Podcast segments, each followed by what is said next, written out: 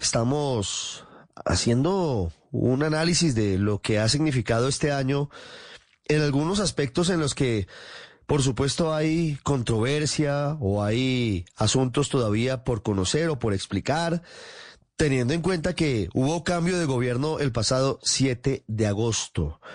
Y uno de esos temas es el que tiene que ver con la política antinarcóticos. El presidente Gustavo Petro ha insistido en la necesidad de un cambio de enfoque, lo hizo ante Naciones Unidas y en Colombia ha planteado ideas que son, eh, digamos, al menos eh, controvertidas. Uno, va a dejar de adelantar eh, la persecución de los cultivos de hoja de coca con el uso de glifosato manual está buscando más un enfoque que tiene que ver con una propuesta que hizo hace unos días en el Tarra en una asamblea de cocaleros y es permitir que haya cultivos de hoja de coca de manera simultánea con cultivos lícitos hasta tanto se logre rentabilidad. Dijo el presidente que no se trata de legalizar por la puerta de atrás la droga, pero sí de atacar los eslabones más fuertes a través de interdicción, a través de perseguir los capitales que son blanqueados y a través de la búsqueda de los laboratorios de procesamiento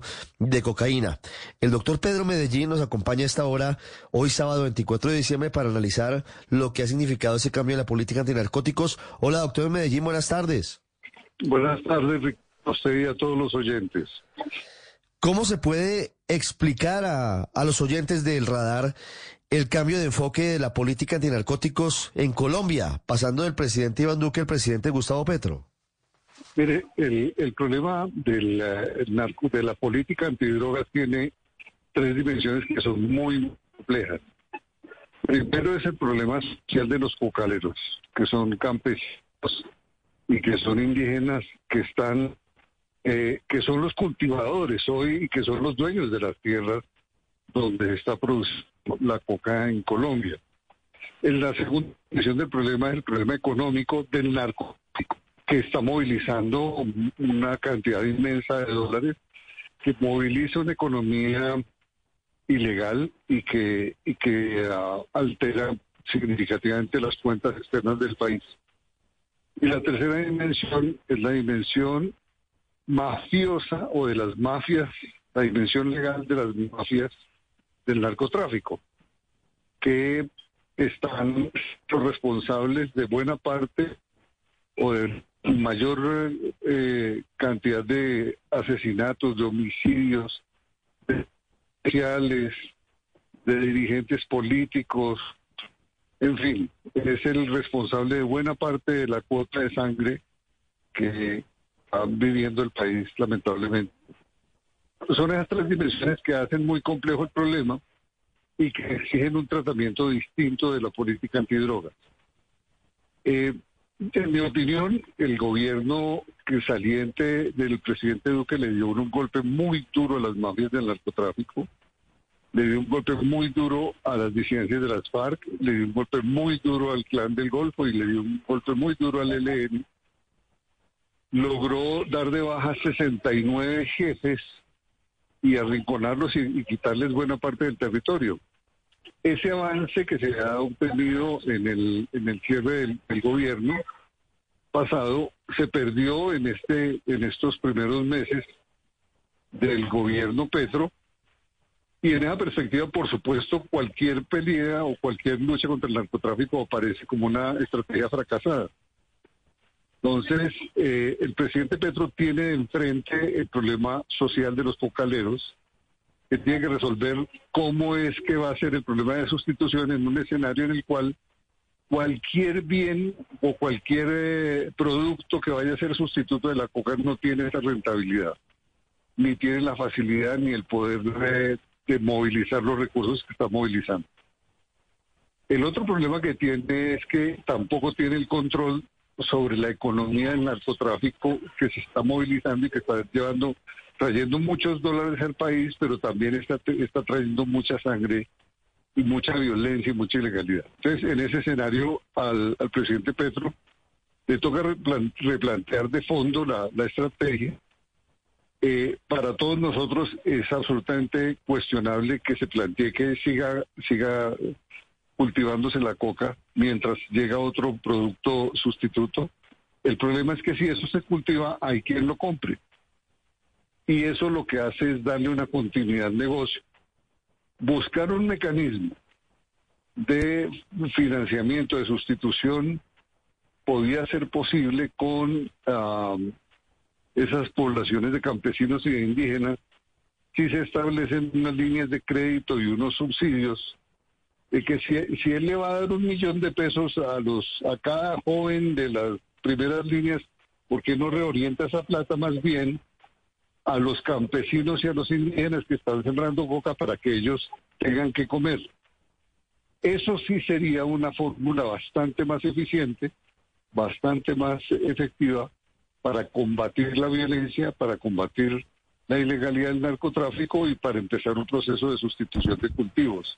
Es en ese sentido, pues, que, se, sería muy interesante plantearnos el tema que más que gestores de paz, necesitamos campesinos e indígenas que no estén sembrando coca y que no estén permitiendo que haya una oferta de coca para que los que los que compran la coca para distribuirla en el mercado internacional la puedan distribuir.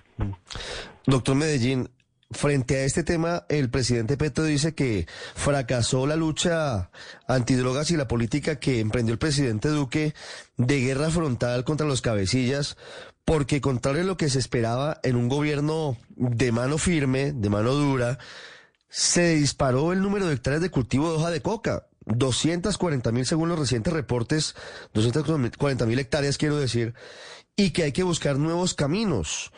Eh, ese camino que usted plantea es bien interesante, pero el otro es uno que tiene que ver con, con las dudas que hay sobre cómo se aplicaría ese, esa transición que plantea el presidente Petro. Pero hay un tema que me llama mucho la atención y es que hablando con cocaleros del Catatumbo, señalan que hoy hay una crisis en la que no hay quien compre la pasta base de coca de esa zona.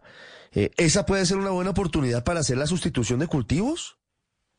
Yo creo que sí, mira, el, el tema no es que fracasó, vamos por punto, el tema no es que fracasó la estrategia antidrogas, sino en el proceso de negociación de las FARC con el gobierno, las FARC también estaban negociando con los carteles de la droga mexicanos la entrega del negocio. Ese es un tema que todavía tenemos que nos expliquen cómo llegan los, mexicanos a Colombia y por qué logran un espacio.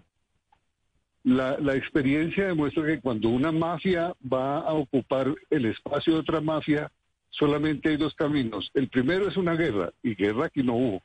El segundo es un negocio, y es lo que yo creo que puede pasar.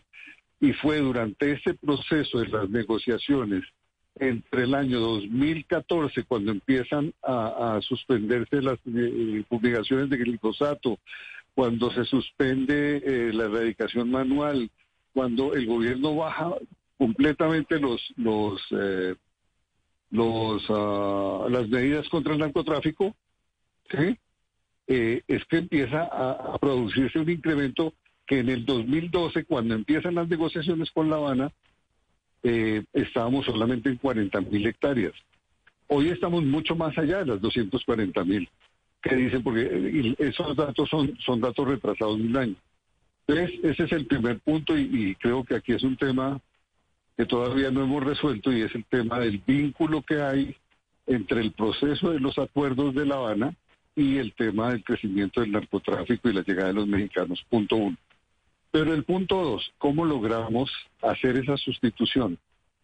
El gobierno va a tener 80 billones de pesos en estos cuatro años producto de la reforma tributaria.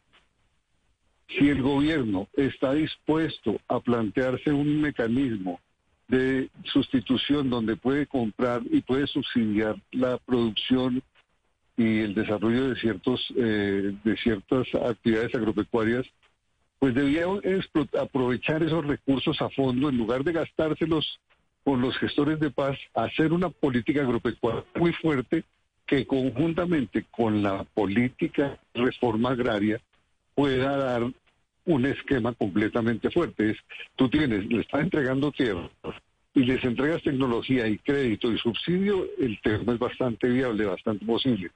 Esa es la perspectiva. Y yo creo que hay zonas en las cuales no está siendo eficiente o no hay suficiente compra eh, de, los cultivos o de la coca que se está produciendo, de la pasta de coca, por otras razones distintas a razones de mercado, ¿no? Eh, hay temas ahí de una guerra muy fuerte de, de organizaciones ilegales y entre ellos están combatiendo. Entonces son puntos que pueden ser grandes. Si el presidente une la política antidrogas con la política de reforma agraria, fue resultado importante. Es Pedro Medellín, eh, académico, experto, un hombre al que leemos con, con mucho, mucho gusto porque siempre da luces desde sus columnas, desde sus escritos sobre diferentes temas, aspectos de la vida nacional y hoy hablando sobre este que, que es un tema crucial, el tema de cómo luchar contra el narcotráfico en un país como Colombia en donde pareciera que el narcotráfico es como la hidra de las siete cabezas. Se capturan algunos y aparecen otros capos eh, a falta de, de, un tema de solución de fondo a un asunto que ha sido un flagelo porque ha sido el combustible de nuestra guerra. Doctor Medellín, muchas gracias, como siempre, y una feliz Navidad y un próspero año. Ricardo, a usted y a todos los oyentes, feliz Navidad y un próspero 2023. Vamos a tener un año complejo, difícil, pero, pero con confianza vamos a salir adelante. Usted está en el radar.